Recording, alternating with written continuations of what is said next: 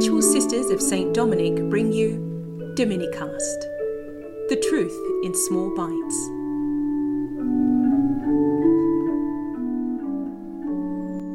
Truth Byte 7 Conscience, Emotion or Truth? Everyone follows their conscience, right? Well, it depends on what you mean by conscience. For many people, conscience is just that deep down emotional stirring that moves them to make this or that decision, do or maybe avoid this or that action. They don't try to work out sticky questions like is this thing or action good or evil, virtuous or vicious, healthy or deadly, constructive or destructive. They don't need to, because their rule of life is based on the simple question what do I want right here, right now? What's going to bring me the most pleasure, satisfaction, success, money, or kudos? For people who believe in God and in the goodness of the human nature He has created, conscience is a very different matter. To start with, conscience is not a physical function, but a spiritual one. It's a work of my soul and certainly not of my gut. This means that it works in the part of me that is truly me, the part that thinks and loves and chooses. My conscience is inbuilt, planted in me by God who speaks to me, gives me the power to know right from wrong, good from evil. It's like a built in navigation system. If I don't block it out with my own likes and dislikes, it will let me know what's truly good and what's not.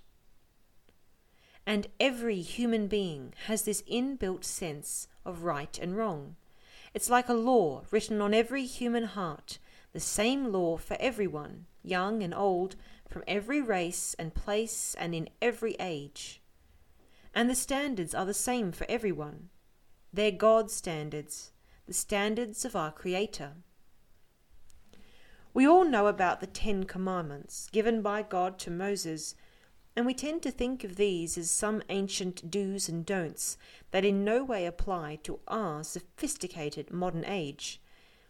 In fact, these commandments are the natural law, the laws written into our nature by God.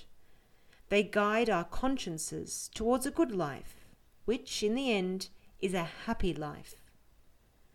When I make negative choices, when I do mean or unjust or even evil deeds, and try to cover myself by claiming that I'm following my conscience, clearly I'm not following my conscience.